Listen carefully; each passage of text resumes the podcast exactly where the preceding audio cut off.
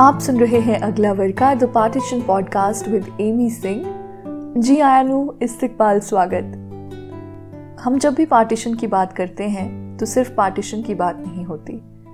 Partition एक ऐसा वाक्य है जिसमें जितना ज़्यादा जुल्म शदीद तरीके से मौजूद है, उतनी ही उसमें रहम और दोस्ती और साथ निभाने और जान बचाने की कहानियाँ भी शामिल हैं। एक नज्म मैंने हाल ही में पढ़ी पार्टीशन पर रिसर्च करते हुए। जिसका उन्वान है Civil Lines. This is one man's chronicle of partition और मुझे लगा कि ये पोइम को पढ़ना, समझना हमारे लिए इसलिए ज़रूरी है, क्योंकि जब हम इस कविता को पढ़ते हैं तो एक इंसान के एक्सपीरियंस की बदौलत हम सब पार्टीशन की उन नुआंसेस से जुड़ पाते हैं जो अमूमन तौर पर स्टेटिस्टिक्स और सुर्खियों में खो जाती हैं, दब जाती हैं। I would like to read Kavita A Jindal's poem Civil Lines for you today मैं ये इस कविता पर छोड़ती हूँ कि ये कविता आप पर क्या असर छोड़ेगी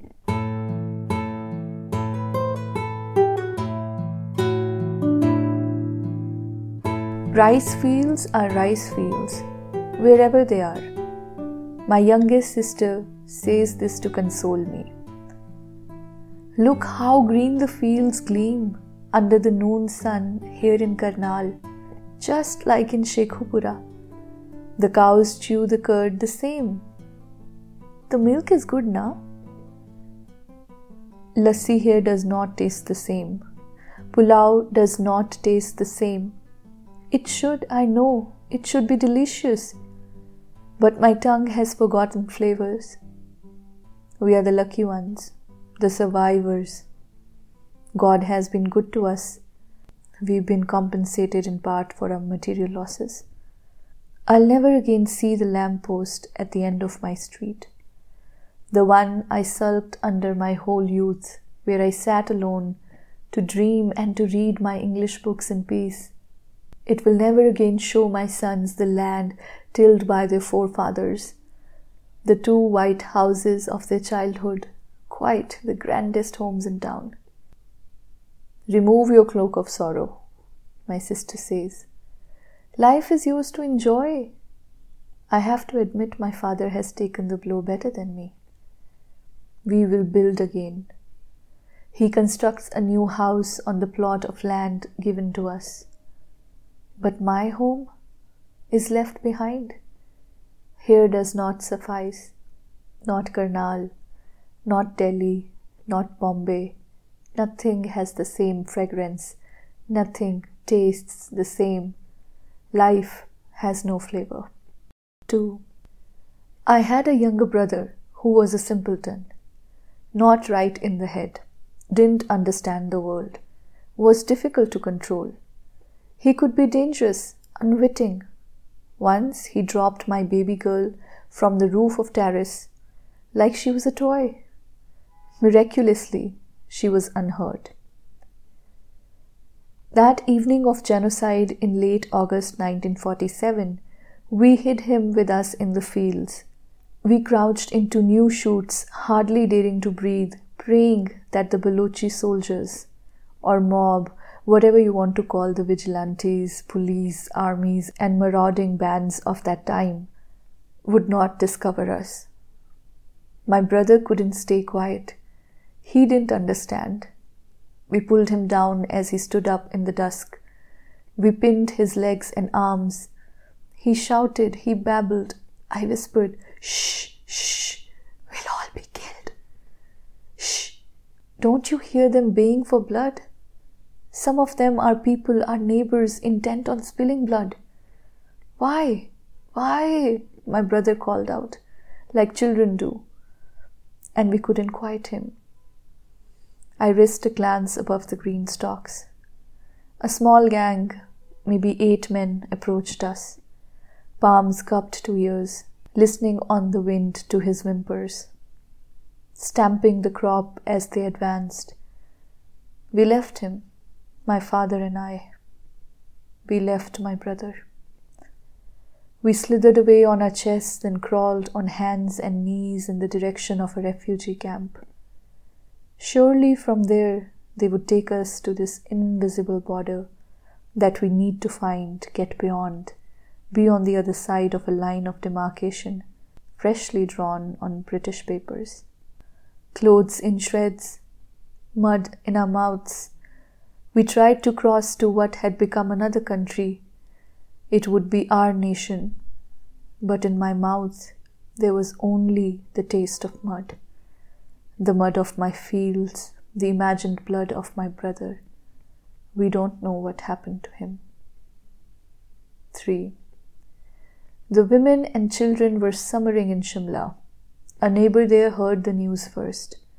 One white bungalow burned down, the other commandeered. Later, it became the local jail. Everything in the house is taken, all gone, empty, the neighbor said. Though how could he know? He read my wife the day's gazette 10,000 non Muslim civilians murdered in one evening. Some were listed. My father's name and my name recorded under killed. Almost a month later in Shimla, my wife opened the door to me. I knew what it was to come back from the dead.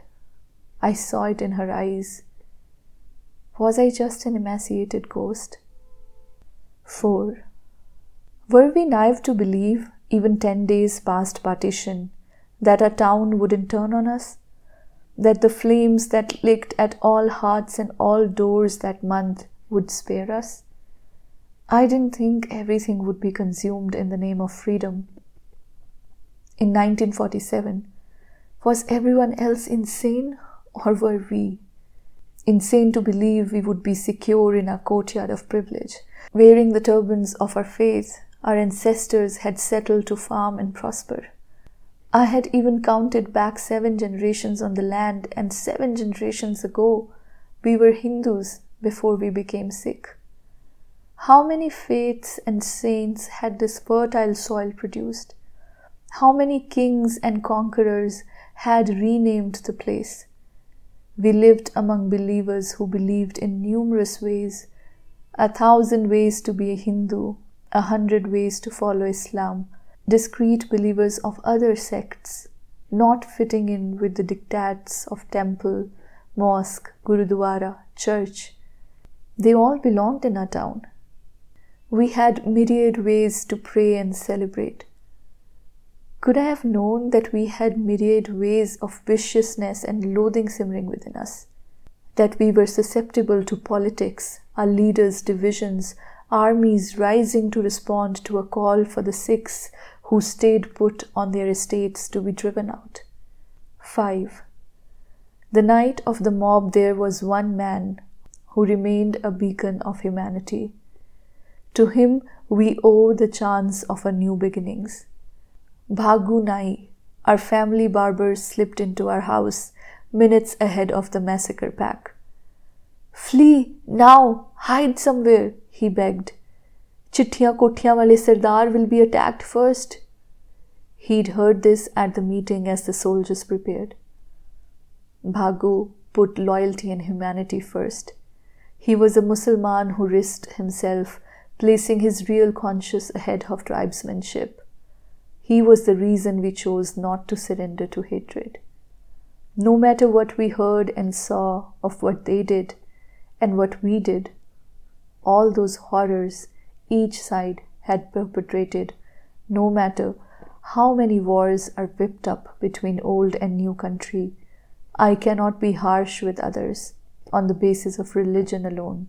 And no matter your chiding, I can't help but mourn my real home, where I won't be able to return.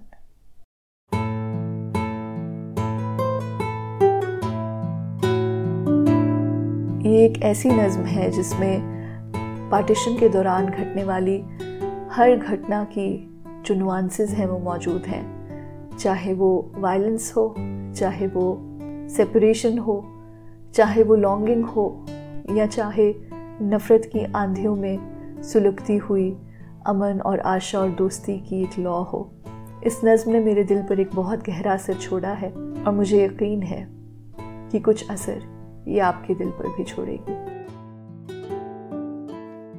आप सुन रहे थे अगला word का the partition podcast with Amy Singh ये वो जगह है जहाँ अपने अपनों से मिलते हैं, जहाँ सरहदें शराब होती हैं, जहाँ नए उम्मीद के नए पुल बनाए जाते हैं, जहाँ किताब इश्क का अगला वर्का खोला जाता है।